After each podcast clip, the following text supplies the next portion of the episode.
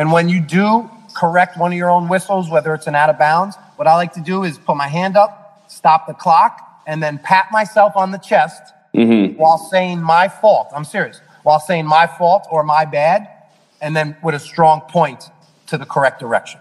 I think it shows accountability. I think it lets everybody in the gym know that you made a mistake and that you're owning it. And I think people respect that. You are listening to the Crown Refs Podcast, the audio experience for basketball official officials. Serve the game.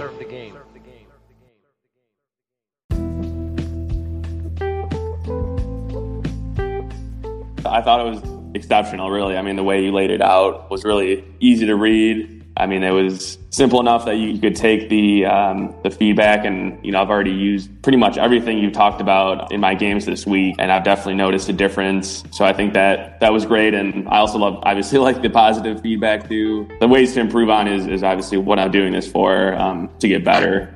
But yeah, I think you had some great points, and um, you know, I'm looking forward to you know diving into it a little deeper um, here on this call. That's great. So tell me one, you know, a couple examples of some feedback I gave you where you were able to go then apply it, you know, live. So the first thing was the run, and that seemed to be your biggest focal point. I know after looking at the tape, you know, especially when I was reporting, I noticed, yeah, my hands were too close to my shoulder and it looked kind of awkward.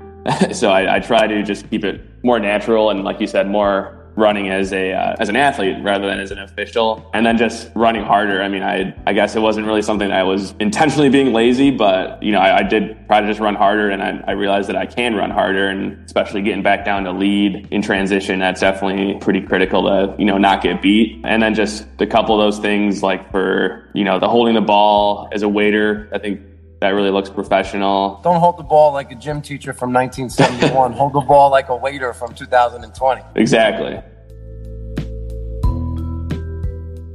You know, there's only a couple times throughout a game where we really need to bust it, whether we're getting beat on a fast break, whether, like, you know, you have a quick steal, and that play in particular was a quick steal. Mm-hmm. You were a little bit lower than the ball line. It was like above the 28. So it was a quick steal. So you were going to get beat. Like, you're not catching that play. Right. So, but that's a play where, you know, I could see you're 10 feet behind the play. So you want to just show that you're booking it in that spot. There was like one or two other times in the game. I'm not going to notice you running from trail to lead just on a regular possession, you know, because there's just pretty much one speed for that. Right. Right. But in, in those moments, it, it does obviously make a difference. Uh, you know, those couple plays in the game that you might, you don't want to get straight line. And, and I, you know, I felt that in my last few games that did help um, just kind of having the play come to me rather than chasing behind it. And on that play, you can always pull up and stop free throw line extended just to ref that shot at the rim. Like I said, you're not going to be able to get to the baseline there. So it's better to referee when you're not running and you're standing still. This way your eyes aren't bouncing up and down. Yeah. How, how often do you think that would be? Maybe not once a game, you know, maybe every couple games. There's no right answer to this, and everybody's answer is going to be different. But like it happened to me last night one time. I got beat. I knew I wasn't gonna gonna make it to the baseline, so I just pulled up, you know, 12 foot extended mark and just stayed there for one second. Right. And then once the shot was missed and the rebound was in the air, that's when I went and closed down and got to the lead position. Right. Otherwise, you kind of kind of get caught in no man's land if you're in between. Yeah. Because refereeing when you're parallel to the play in the lead when you haven't made it to the baseline yet, you know, especially if the contact is going away that's going to open up to the C. So we're not going to have an open look on that. Right. Um, now, just getting back to your run, I, I, put in the comments, and it was it was a humorous comment, but you had like a, a generic ref run. Right. Um, I noticed that probably like a couple years into me getting really serious and working on things, and I noticed whether it was watching summer league action or just in an AAU gym, there was a certain type of ref that they all ran the same. Mm-hmm. They all ran the same. And it's almost like you're trying to look too perfect, trying to look too fancy. And, you know, if we're running or sliding, just, I don't like the look of having your hands up on your shoulders. I just think it should be more natural movement. Just like, like we shouldn't run like referees. We should run like sprinters. Right. run like wide receivers. Yeah, we're out there with athletes anyways, so might as well look like we uh, we blend in. Yeah, so I, I think that's something you could tweak. And, and I notice it the most when you're reporting a foul, when you're trotting to the table. Mm. Yep. Yeah, that's something I didn't even really think about um, until you mentioned that, and it's it's definitely there. So great point. This is good too that we're talking about the run, but there was two plays that you had a whistle on when you were out of position and you were trailing it. And on film, they looked a little questionable to me. So my question to you is, were you like overcompensating in that moment? Did you feel because you were out of position, um, you, you needed to have a whistle on incidental contact? Yeah, I mean, perhaps I, I definitely could have been obviously straight lined or you know, I, I know you've always stressed in your podcast, if you don't know, don't blow, and you got to be 100%. And, you know, it's my fault. I think I might not have been 100% of those. And I would agree that I could have been overcompensating. So, yeah, it could have been marginal calls where better position. You might have, you know, better take on what actually happened rather than, I don't want to say guessing, you know, just not being as sure. That, that's good. That's good that we identify this because the next time you get beat and you're running down court, you're going to think of this moment when you have incidental and you're going to no call it. And it's, and it's going to be correct. Yeah, and I've been trying to work on you know a more patient whistle, um, you know, letting plays start, develop, and finish. And I, I know I, I, I, get myself where I might be. Uh, it's still the development phase, but you know, get ex- and if you put put air in the whistle, and it's it, it you know shouldn't. So that's something that I need to work on too. Good. So just to glance at some of the positives I wrote, signals and mechanics, I thought, you know, you were pretty consistent throughout the game. I know you came out the gates with a strong charge, which caught my attention. So I thought your signals and mechanics were excellent. So keep improving that, but but keep it the same at, at the same time because you don't need to change much. And you know, signals, people with strong signals, no one is born with strong signals. It's earned by practice. So if you're an official out there who needs to improve their signals or you don't have good signals, it's just because you don't practice. Yeah. It's that simple. Yeah. So I can look at you and see that you have strong signals, and that immediately tells me your presentation is great, but you're doing a lot of work off the court. Yeah, I've been trying to get in front of the mirror more and just uh Yep. Yeah, it helps helps a lot. And and how old are you? Twenty five.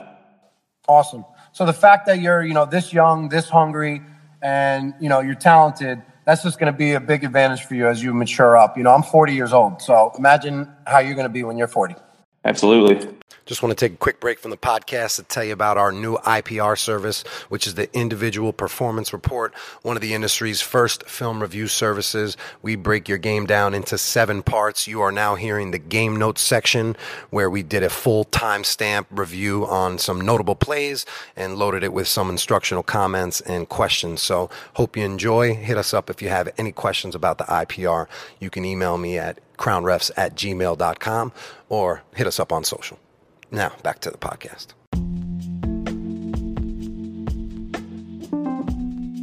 All right, so we talked about the run, um, just pumping your arms, just play with it a little bit. I think you're going to like the results now that we're focusing on it. Oh, I want you to just focus on one thing about your signals when you're reporting your numbers. And this is me nitpicking here.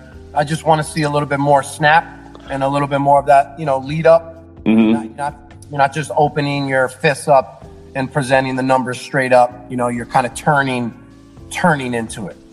If you know what I'm saying, turning out. Yeah, I did uh, notice that too. And you tend to, um, when you're reading and, reporting, you ever put the um, the, the tenths place first and then go with the single, or do you just pretty much flash at the same time? Sorry, are you saying do I present both hands at the same time? i I know if I my right hand like a split second beforehand, it's just easier, so I don't mess I know the numbers. What you're saying. I know what you're saying. That's a preference. That's up to you. I've, I've done it that way too. So okay, uh, you can mix it up. We're nitpicking again, which is great. Um, when you present your hand check, make sure you close your fingers. I think it looks more compressed and tight instead of having open fingers. Yeah. Okay. Um, also, hand check signal. Instead of gripping the hand check hand that you're pushing out, instead of gripping that under the arm, grip it on top. So you're putting your left hand, so to speak, your left palm on top of your wrist. Yeah, yeah, I actually tried that last night, and uh, you know, obviously anything new, it, it, felt like a little weird at first, but I think it looks a lot better. So I'll definitely start doing that. it does. It's it's more on par with the football foul. I don't know what it's illegal use of the hands, or I'm not a football fan. Yeah, correct, incorrect call by me right there. But no, it is. Yeah, you know, just like a false start is a travel. in football. Right, right. Yeah, a lot of overlap. so just d- dead ball officiating after you blow the whistle. Um, oh, you have the loudest free throw count I've seen, I think. Yeah. yeah. And when was the last time you called a free throw, 10 second free throw violation? I, I've never and I never will. exactly. So that means our our count can be very subtle and we don't need to put that much emphasis on it. Yeah. Yeah. I, I wasn't in the background. Yeah, I wasn't trying to be the first one, but Yeah. Again, this is nitpicking. It's little things, little, little things that start cleaning up a lot of these little things, and the next thing you know, you're you're you're evolving. You know. Yeah. Um, and you know, I, it's tough for me to watch your game and then see what your dialogue and communication is like with coaches. Looks like they didn't say much to you that game, so I don't really have an opportunity or or a feel for that. You weren't going up to them and talking to them, which is good. You know, we shouldn't be starting conversations. Like right. we don't need to start conversations with coaches just because we walk by them and we're lining up for the first or the second free throw. We don't need to say anything just because we just had a coming out in the second half. You know, hey, you have any questions, coach? No, we don't need to do that. If you want to, go ahead. But I'm telling you, you don't need to do it. Yeah, no, I agree. I don't think it's necessary. And I know, yeah, like you said, this game was pretty non eventful with the coaches, but that has been a point of emphasis this year is that you know, your uh, Responseville uh, podcast way back mm. when was uh, was mm. really really big for me. I yeah, that was just a point where I struggled um, with quick comebacks, but you know, I feel like now I have a lot in my arsenal that it's like I already know. You know, there's only so many things that they can say in so many different ways. You kind of know what the what a good response would be, and and that's really helped me. That's great. I think I want to do Welcome to Responseville Part Two, but we're going to call it Response Theory. Do you know the Instagram stories um, that I started where I kind of, you know, poll everybody's tough questions or tough comments from coaches, and then I give my response? Yeah, yeah, I put a few on there. Yeah, yeah, we got to turn that into a podcast. Yeah, yeah, that and uh, the, I just listened to the verbal judo too. I, I, I got the book. I still have to read it, but obviously that's that's huge too. Those did you hear them both? Uh, yeah, yeah. I listen to both, so just got to read the book now. Fire, right? Oh yeah, it's it's a game changer. Just learning. It's it's not even beyond basketball. It's just you know anywhere uh, human interactions. You know, I, I know the bottom line is just empathy and and um, viewing it from their perspective and asking questions, putting playing offense too, putting it back on that. Hundred percent. Yeah, I mean, it was so cool for me because I was kind of teaching their communication style, but with my own basketball official filter. So for me to be able to interview the writer, and he gave kind of like a wide perspective on verbal judo, and then to interview an actual instructor, he gave us the deep application of how to apply these, you know, these tactics. So I mm. just keep it. If they struggle with coaches, they struggle with game management. Like those two podcasts are cheat codes for, for sure. So yeah. Um, let's talk about a couple plays, and then I got to run. I got about ten minutes. Cool. Um, I think your toss was low. Did you think he stole it? Yeah, I was gonna ask. Uh, I, I mean, on that play, is that something that I can just blow dead even as the Crown Refs podcast is brought to you by Neat Tucks, the best way to keep your shirt or uniform tucked. If you're looking for that clean, professional look on the court, there's only one way to do it. Log on to neattucks.com and order yours today. Neat Tucks and Crown Refs, serving the game. Um, yeah, you could. The guy who tosses it usually isn't the one to kill it. Right. But what I would just tell you is your toss was too slow. Okay. I mean, the ball just didn't get up high enough. So the you know B one, it was just right in front of his face. He's, his instinct is to just touch it. So just throw it up quicker and higher, ten feet. Yeah, yeah. I think he. I, would say looking back, he definitely stole it. So I guess I could have blown it, but uh, the the other team ended up getting it. So that was just kind of played on. Like I said, you came out the gates with a really strong charge. The one thing I want you to change is just as you're punching, don't turn your head away. Right. This happens in C and T. We want to point or punch the direction we're going, and we turn our head, which I think I think we show more presence if we stay there. And obviously, we're doing a better job dead ball officiating because we're still looking at the scene. Yeah, absolutely. Yeah. Otherwise, something happens, you're going to have your back turned, which if it did happen, I wouldn't have seen it in that instance. Definitely. Um, you had a really good rebounding foul at 8:38. I noted um, your process. You know, stopping the clock, pointing the direction, reporting the number, all super solid. At 13:15, we don't have to discuss this, but I put, why didn't you initiate the switch? Yeah, it, it, I guess it, it was an odd call, so I understand kind of the vibes. And I'm not here to talk about what your partners had. I'm all, I'm here for you. So Yeah. moving on. Um, I rarely say this, but at 15:58, you had a great five second call. The kid got the ball and did absolutely nothing with it. Didn't move his body. yeah. So it's okay to, you know, I, I tell people like your five second call should be like 5.1, you know, not 4.8. right. Um, but this call was five flat, so that was perfect. Yeah. he didn't move the ball. No pivot, nothing. yeah, you're just standing there. Didn't do anything. he was just standing. Statue of Liberty. All right, so I think you had a foul at 14-17 where there was too much contact for us to report a hand check. It's the least amount of contact for the most part. No one Right. gets, gets crushed by a hand check. hmm Yeah, it's not. A hand's not going to do that much. Nah, so I think it was a bump or a push. So report what happened. Yeah. Um, regardless, 1648, regardless what your partner had, I'm glad you had nothing in lead during transition. As I said before, when we're running parallel to the play, usually we're going to have a stack look. So don't crawl, don't call through the paint, especially on those plays, you know, on the opposite block. And we're running. It's hard. It's hard to make these decisions when we're sprinting too. Oh yeah. yeah. Absolutely. Keep that in mind.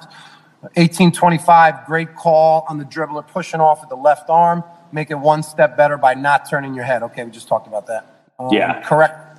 2318, correct call from lead. Uh, I liked everything except your run. All right, let's turn the page. I actually have the report printed out. Like Oh, report. sweet. Yeah, that's handy. Let's see. I got I got a cheap and one alert at 3553. What'd you think? Yeah, I think could have had more of a patient whistle. I think I think we both had a whistle on. Me and my partner both had whistles on that one. That one might have been out of my primary two. So have that overall awareness for those two things that you just said.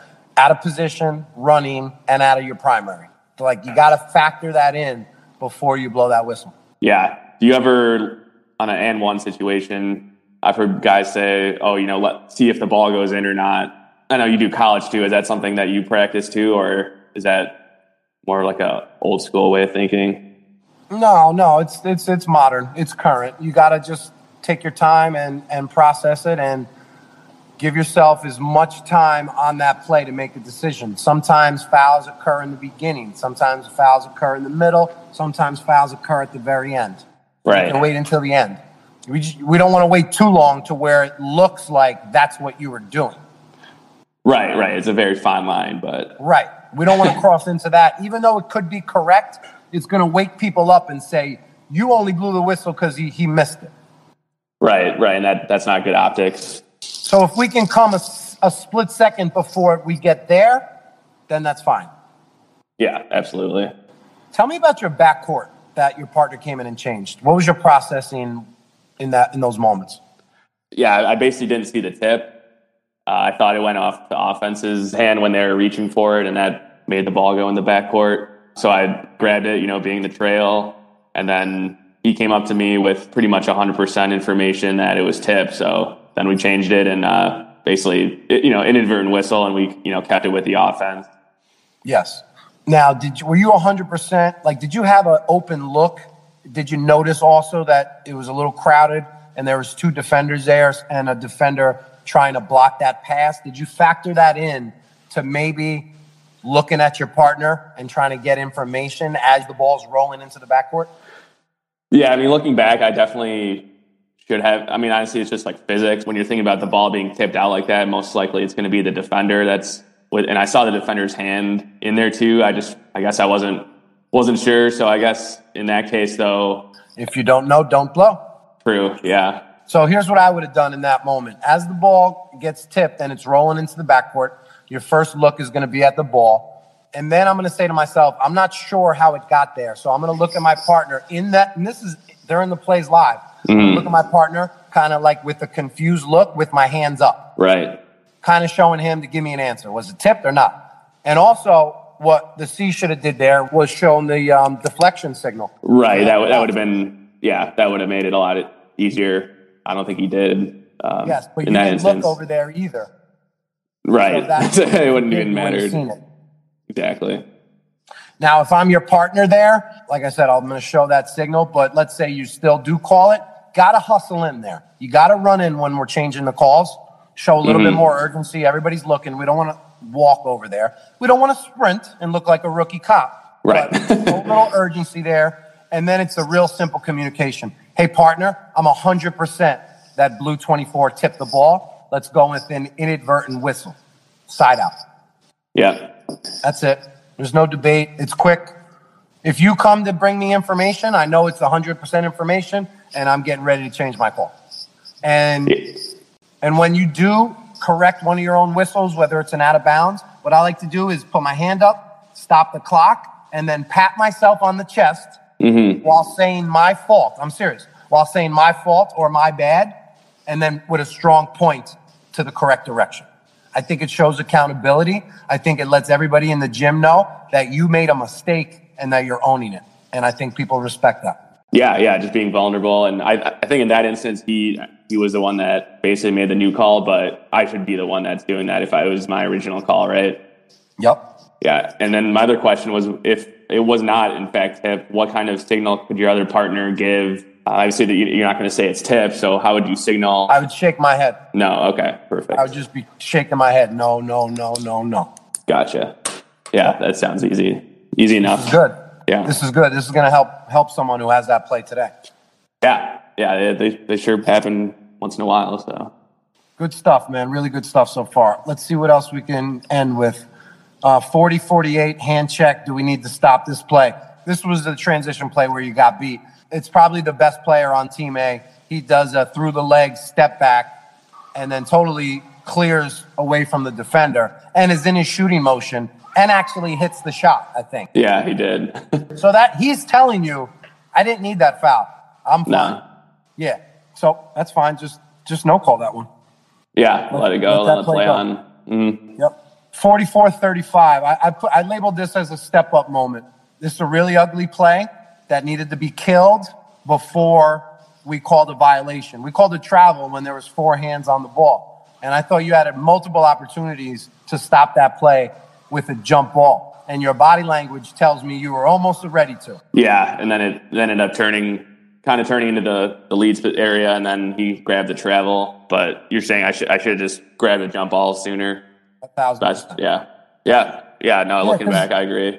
That was a long jump ball. Like they covered ground. Right. you know, A1 and B1 were pretty much holding the ball from one side of the block to the other side of the block. Yeah. You know, a little bit of juggling in between, but I mean, that's just an obvious jump ball play. And then, you know, if, if your partner had a jump ball, then that'd be one thing, but then he winds up calling a travel, so it just amplifies the overall play. And I just noticed in that moment you were ready to, which tells me like you, I think you knew it was a jump ball. You just got to blow the whistle. Yeah. If I blew the jump ball and then he went up with the travel real quick, we'd have to get together then and uh, figure Yeah, out what happened go first. With, you're going to go with the jump off first. It's fine to get together, but it's pretty obvious your whistle came first. yeah, definitely. 47 46, you had an N1. Just have a cadence whistle on plays out of our primary. Um, that's what I got, man. Do you have a Do you have any questions for me, whether about the game or in general? I got about five minutes. Yeah, uh, one thing that one of my partners talked about last night was uh, we were going over like rebounding fouls on shots, and he said that he didn't think lead should ever call a rebounding foul; that it should primarily come from trail or center. See, this is the kind of information that gets transferred around and messes people up. Yeah, I don't like to have absolutes. I Right. don't like to say in lead we should never do this. You know, they they talked about leads not calling travels in the lead position. I mm-hmm. understand that's a guideline. That's a majority of the time the CNT is going to pick up the feet. Majority of the time. Right. Leads can call travels. I'm sorry. It's right in front of them sometimes. Sometimes they have the best looks. The same with basket interference. Yes, the C and T majority of the time, 95% of the time, are going to call it. But we can't say it's an absolute and say they should always get it because there's 5% of the time, that's a made up number, that the lead has the best look, whether it's transition or I know there's a basket interference play that went out a couple years ago where the lead called it because he was the only one who could see the defender jumped through the rim. Right. Oh yeah. They, so, they, yeah. yeah. So we shouldn't. So we shouldn't say lead shouldn't call rebounding fouls. Now that being said, a lot of the times the TNC can see it because it's contact that happens in the back, and the lead can't see through the offensive player and the defensive player. But there's plenty of times the lead can call a rebounding foul. So don't get caught into that frame of mind and let that cloud your judgment next time you're in lead and you know you have an obvious rebounding foul and you don't call it because you got that info. Yeah, especially if it's right in front of you. Obviously, there's no reason not to blow your whistle if you see something, but he, he just seemed adamant about that, so I wanted to get your opinion. Well, that's great. Yeah. That's great. And you don't have to convince him otherwise. Right. You know, you could just now give him your new take on it and keep it moving. Right. What else you got? Uh, the other point was for um, just rotating. That's something that I've been trying to get a better feel of when to rotate. I know in one of the plays I got caught rotating on a shot I just wanted to get your feedback on if you had any guidelines. Um, I know you want to rotate on a shot or a drive, but beyond that, if you had any other input you could speak no, on. Just, yeah, don't rotate on a shot or drive. If you see a shooter getting ready to shoot, we shouldn't be moving over. If the ball's in the air and you're moving, get back to the strong side. If you're about to rotate and the ball's in the opposite corner and you have a drive coming, then stay. Don't, you know, don't rotate over these are guidelines to not be moving, you know, closer to the play when it's coming to us because we actually need to step away and kind of create a little bit more distance to see points of contact. Right. So you have time to get back over. Yeah. And what, what if the ball's above the free throw line? Would you say that's a good measure for not rotating? Or if the post players are still shifting over, then you can go ahead regardless? Yeah. Yeah. If you see them getting ready to go over, you can just hop in a cab with them. Right. Definitely. A million cabs are driving by in New York City. Yeah, but yeah, your we, rotations look good. Uh, there might have been one or two that you probably, you know, needed to get back. Just don't be in a rush to rotate. Try to find the open look. That's what we're looking to find all the time is open looks. So we're rotating and position adjusting to find those open looks. If we already have it, then we don't need to go get it. Right. Yeah, no, that makes sense. All right, bro. I'm late. Yeah, that's that's pretty much all this I got. No, this was awesome. This was the second podcast I've done from the IPR. So this is my new podcast format now is just interviewing the people I'm working with. Cool. Yeah, no, I, I love this format. Bro, I'm telling you, I've, I've been quiet, if you can see, lately, like posting, because I've just been putting in this work, bro. Um, I think this is going to change the game. Yeah, no, what, what you've done is has helped me, you know, more than you could ever imagine. And, uh, you know, huge, huge supporter. So yeah, just keep it up. I really, yeah. really appreciate everything. Isn't that cool that you're such a big supporter and now we're working one on one? It is. It is. I, I, yeah. yeah, it's, awesome. sweet. it's really awesome. Yeah. So just keep doing what you're doing, bro. Keep getting better. Reach out anytime, as you know. Yeah. You know, keep spreading the word, and uh, let's let's talk more. You know. Absolutely. Absolutely. I appreciate it, Paul. Yeah, brother. I'll talk to you soon. All right. Yeah. Good luck with all your games. Thanks and a I'm gonna post. I'm also gonna post uh, one of your charges. Cool. Sounds good. Gotcha. Later, Ryan. All right. Take care. See ya. Bye. Bye.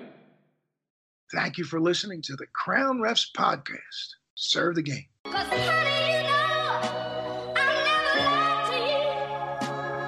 got